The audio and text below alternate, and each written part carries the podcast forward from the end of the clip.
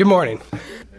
Recently, a brother asked me the question How many lifetimes would it take for you to repay the love you owe to our Lord? We, we only get one life. That's right.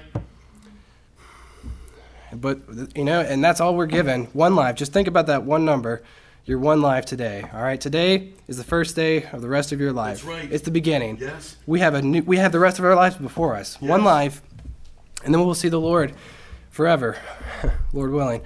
Um, we will have eternity to praise Him forever, but let's live our one life all out for Him, like this martyr did today. Okay, so over the past six or seven months, these martyrs have meant a great deal to me, and it's they've been changing my life. Um, you know, we started this year, I believe, so it took several months for them to really get my attention and to grab a hold of me. Because what they went through, they they denied their flesh, and they lived for the Lord. Yes. And I have a few just just some amazing characteristics of the martyrs that I've laid out a little bit. So, what makes a martyr? You know, most martyrs had a chance to recant Yes.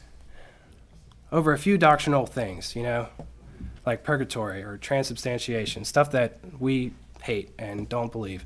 Right. Um, this man that we'll hear about, I believe we've heard of before. Um, his name is John Frith, and he was given the option to recant over, and even though he had written like six or seven books while he was in prison, just um, you know, basically proving the, the false religion of Catholic uh, Catholicism and all they believe.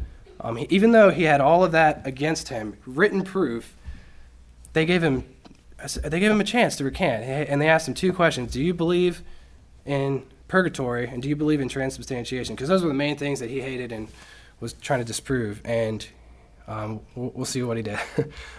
um, so a martyr is one that loves God's word and his truth and is excited about holy living. He looks forward to seeing Jesus Christ face to face and being in a place free from sin and pain. He walks with the Lord and delights in him throughout the day, and he thinks upon his Creator at night, and he denies his flesh and feeds his spirit. So, to summarize who a martyr is, let's just go ahead and say Christian. I mean, they are basically elite Christians Yes, that we should be as well. We should try to aspire to them. Um, to summarize what they are, they consistently walked closer with the Lord every day, and they were ready to meet him. Yes. Right. Think about it. If Yeah. if you were if you were on trial for your life and you were given that question, if you weren't ready to meet the Lord, or if you weren't walking towards him or with him, then you would have just bailed out. There was no way. And let me take it a step further for our lives. If you're not walking close with the Lord right now, every day, there's not a chance you'll be able to withstand the temptations that are thrown at us every single day, every single hour, and let's just go ahead and say every minute, because our thoughts are doing all kinds of stuff up here. And um, so if we're not walking with Him, what kind of Christians are we? What are we doing with our lives? So today I'd like for us to remember a young man and reconsider him. Um, I do believe we've heard him before, but I'm thankful to present you John Frith, our brother. He's a champion. John Frith was born in 1503 in Westerham, England. He was married at age 25 and had several children. He was very successful. He was very accomplished. He loved to learn. He was the best in his class. He could have had anything he wanted. He could have had a very enjoyable life as well. Um, he died at age 30, though. Wow. That's pretty young, you know. I hope when I'm 30 years old, I will be able to to be like this man. Yes, Lord. So it wasn't that long ago. We're talking 500 years, you know, not too, you know, a couple thousand miles away in England, um, however, however far. But we are blessed. Amen. So it was known that Frith was a young man who stood far above his companions in knowledge and godliness. He was a special man. Even though his brilliance could have brought him honor and dignity in the secular world, Frith chose to dedicate himself to his church, believing that the truly good man should live for the Lord and others, not for himself. Alrighty, let's a little background. He went to Sevenoaks Grammar School. He was fur, uh, he was furthering his ed- education at Eton College before being admitted as a scholar to Queen's College, Cambridge, which he received a Bachelor of Arts as a member of the King's. Um, when John was at Cambridge, t- his tutor was Stephen Gardiner, who later took part in condemning him to death. Um, he became proficient in Latin, Greek, and mathematics. When John Frith began his studies at Cambridge University, he was tutored by Stephen Gardiner, who later became the Bishop of Winchester. Um, Gardiner instilled a love of learning in the young John and developed a so called great loyalty and admiration for him. In later years, this loyalty toward John ended with Gardiner, and Sir Thomas More began to criticize the church. Um, let's see here. So John was called out of Cambridge and attended Oxford University. So he had a lot of knowledge going for him. He had a he had a great career path set for him. He, um, let's see here. But John was apprehended and committed to prison under suspicion of being in favor of of different doctrines. So he was he was released a short time later. But after this, John went to London, where he made acquaintance with uh, William Tyndale.